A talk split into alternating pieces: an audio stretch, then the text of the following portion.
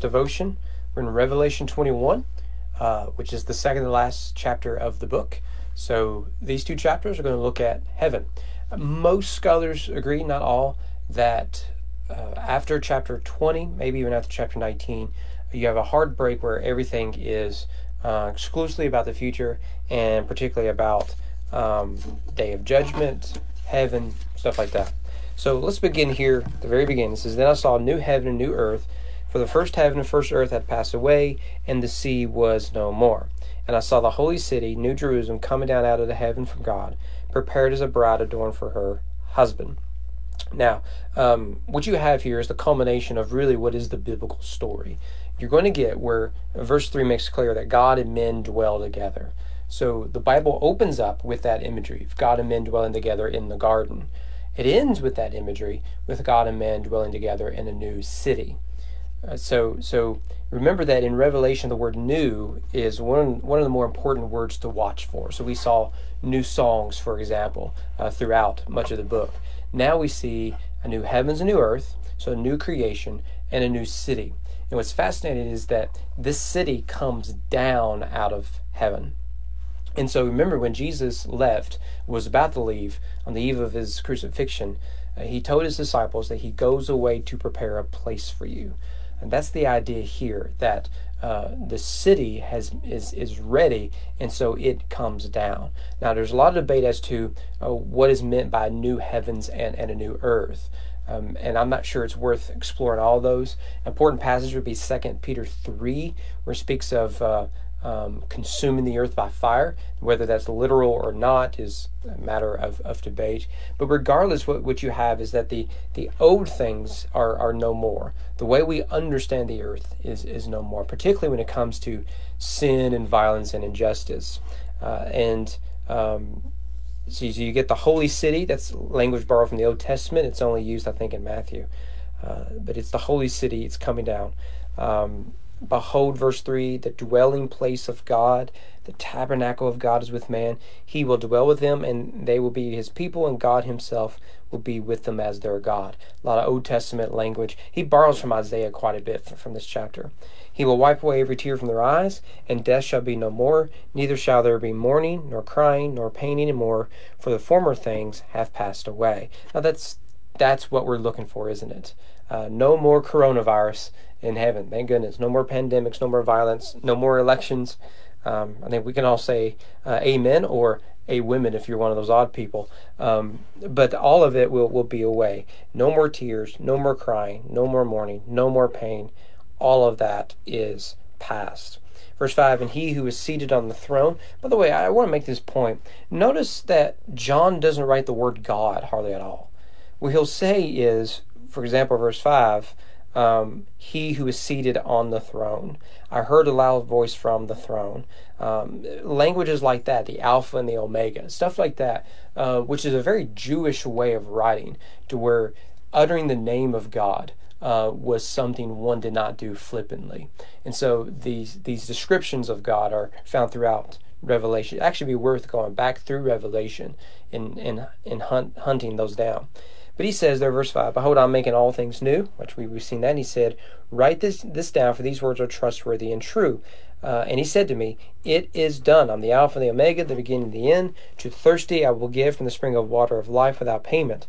The one who conquers will have this heritage, and I will be his God. He will be my son. So much here. Notice, first of all, that what uh, the Alpha and Omega say, what Jesus says, is that it is done. It's the second time we've seen this in the book of Revelation. I think it was chapter 17, 19, something like that. We saw that same language. Now, if it sounds familiar, it's because it, I believe it is hyperlinking back to the cross, where in John's gospel, so same writer of John's gospel and the Revelation, uh, Jesus says, It is finished. So we see that the work of redemption is uh, climactic at the cross, yes, it is finished at the return of Christ. So we see these both as redemptive works, One redeems the soul, crushes the head of serpent, all that sort of stuff. The other brings uh, with it a new creation.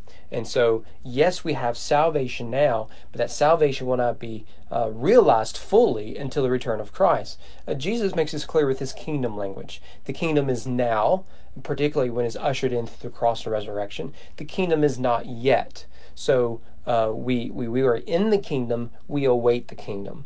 And we see that language in, in John's use of it is done. But I'm the Alpha and the Omega, hyperlinking back to chapter 1. So, so we're going to end where we began. Here is Jesus. Remember, the book of Revelation is not to fill out your end times charts and to make predictions every time you, you turn on the news. It is here rather for us to see Christ, for us to be encouraged through difficult times, particularly when it comes to persecutions and hardships. And it is here to draw us to worship God. Uh, I am the Alpha and Omega, beginning and To the thirsty I will give the spring of water of life without payment. Now, if you read John's writings, five books, the, the three epistles, the gospel, and the apocalypse, you'll find that this theme of water and being thirsty is a common theme that is right. It's a common theme throughout the Bible, but particularly in John's writings. Probably the most prominent example is the woman at the well. We looked at that uh, a few months ago, but you remember that uh, the, the, theme there was water. Here it was at, at, noontime, the hottest part of the day in Middle Eastern sun. She comes alone uh, because she is thirsty and everyone in her family are thirsty. But Jesus comes asking for a drink, and then he says, um, If you drink the water I give you, you'll never thirst again. That, that, he, he's speaking of redemption there. Here we're seeing the same thing. Anyone who comes will never thirst. And that is a gospel invitation that if you are thirsty, you don't need to be, for you will find all that you need, all that you long for in Christ alone. And then verse 7 speaks of conquering do a word study of this word throughout Revelation. It's a fascinating study. We, have highlighted a few of it. But that takes us back to the seven churches. Each of them says, To him who overcomes, to him who conquers. But the story of Revelation is one where it seems as if the dragon is the one who is overcoming, as if the dragon is the one who is going to win, but is actually the lamb, the lowly, meek lamb, who overcomes. Because the lion is the lamb. Well, Verse 9 Then came one of the seven angels who had the seven bowls full of the seven last plagues. So clearly, the connection between the bowls and the plagues of Egypt, I think, are made clear here. He spoke to me, saying, Come, I will show you the bride, the wife of the Lamb. Now, what we have here is a a foreshadowing is, is, is, isn't the right word, but a brief mention of the marriage supper of the Lamb, which will be developed more in chapter 22. So we'll spend more time on it. But just for our purposes, notice how, as introduced, um, I will show you the bride, the wife of the Lamb. That is clearly drawing a, a contrast, and we've talked about this, to the harlot that, that rides the beast. Um, so, so we are purposely to see that one uh, is used, the other um, and and comes to destruction. The other prepares herself, makes herself ready, which takes time. And then at her wedding, the harlot never had a wedding because she never settled for, for one for one lover. But the, the, the bride makes herself ready, and this is a marriage of eternity. Um, so this this is a beautiful scene of, of the bride who's made herself ready, the wife of the Lamb. And he carried me away in the Spirit to a great high mountain, and showed me the holy city Jerusalem coming down out of heaven from God, having the glory of God, its radiance like a most rare jewel, like a jasper clear as crystals. What you see here is um, now the high mountain is, is a common imagery throughout ancient culture. To that's where the gods dwelt. And so in in Israel, whenever they were idolaters, you had the high places on top of mountains. That's where the gods are. So, so if you want the, the gods and man to meet, you, you you go up to them, sort of like the Tower of Babel. You go up to them. But the gospel is how how God comes down to us. And so what you see here is is a high mountain, um, and and there is the the holy city. So the city is a mountain. Now, to a certain extent, there's some truth to that. The Bible says that you go up to Jerusalem, and you do. You have to go up, literally up to Jerusalem. But Jerusalem isn't a mountain. But but these pictures of, of the mountain of God and the city of Jerusalem, the holy city, uh, which which is uh, supposed to be like a Garden of Eden. All of these are coming together to describe um, the presence of God and the future dwelling of God's people. And you'll see there its radiance has the, the Shekinah glory of God. It's like uh, a rare jewel, jasper, all that sort of stuff. And then what follows is a detailed description of heaven. Now, uh, I could be wrong on this, but I take a lot of this to be symbolic. I don't know if heaven is literally a cube. So its its length, width, and depth are all the same. Uh, I, I, don't think that is what we are to get out of this, but rather it's borrowing imagery from the Old Testament, a lot of Garden of Eden uh, language, like the stones and the rivers and everything else. Uh, in chapter 22, we'll see a tree of life. Uh, to give another example, a very prominent example. Um, in fact, if, if you were to measure this out, one commentator said uh, that that the width of this this cube, you know, New Jerusalem, would be from like the city of Baltimore to the east to Denver in the west, and its height would um, knock out some of our satellites in space. Okay, so so this is a massive area, um, and can you imagine being at the top floor of of that building, right? So I, I don't know if we're to take this literally here. But we are to see in the description, and we're not going to go through all the details. I get lost in a lot, a lot of these details. Um, is the the magnitude, the beauty, and the uh, imagery that is there. But for our purposes, I want to skip down to verse 22. I saw no temple in the city. No, no, wait, wait. I thought there was the temple, uh, but but but what is a temple? The temple is the place where God and men dwell. And you have to have a temple with a curtain because man is unclean and sinful and unholy, but God is holy and righteous. The two um, are are um, not compatible.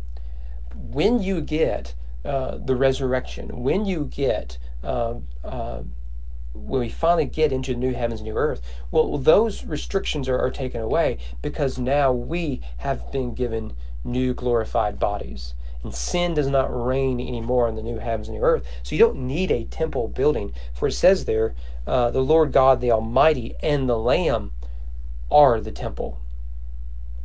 So the temple is where you come before God to worship. Now you literally come before God to worship. And the city has no need of a sun or moon to shine on it, for the glory of God gives its light, and its lamp is the Lamb. I love that imagery. By its light, will the nations walk, and the kings of the earth will bring their glory into it, and its gates will never be shut by day, and there will be no night there. Well, I think it'd be helpful, and we don't have time for this, to go back to creation itself. To, to see what it is God is doing. It isn't until the fourth day that you actually have the sun, moon, and stars governing everything. And so um, it is it is so what you have is darkness and, and God is the light over that. So God said, Let there be light.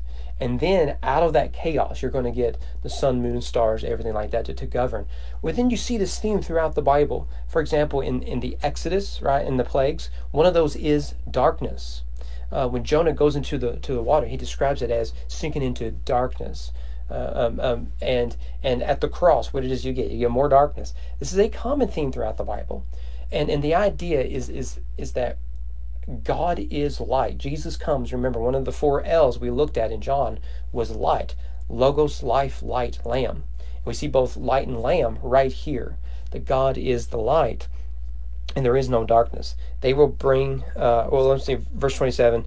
Uh, but nothing unclean will ever enter it, nor anyone who does what is detestable or false, but only those who are written in the Lamb's book of life. Isn't this what it is that we are looking for? Look, a lot of people ask, what is heaven going to be like? And there's good resources. I recommend the Randy Alcorn book. Um, but at the end of the day, what we need to see is the best part of heaven is that Jesus is there. And we get to be there with him by faith. Everything else is details, isn't it? I think so. Hope to see you guys here tomorrow. We'll finish Revelation.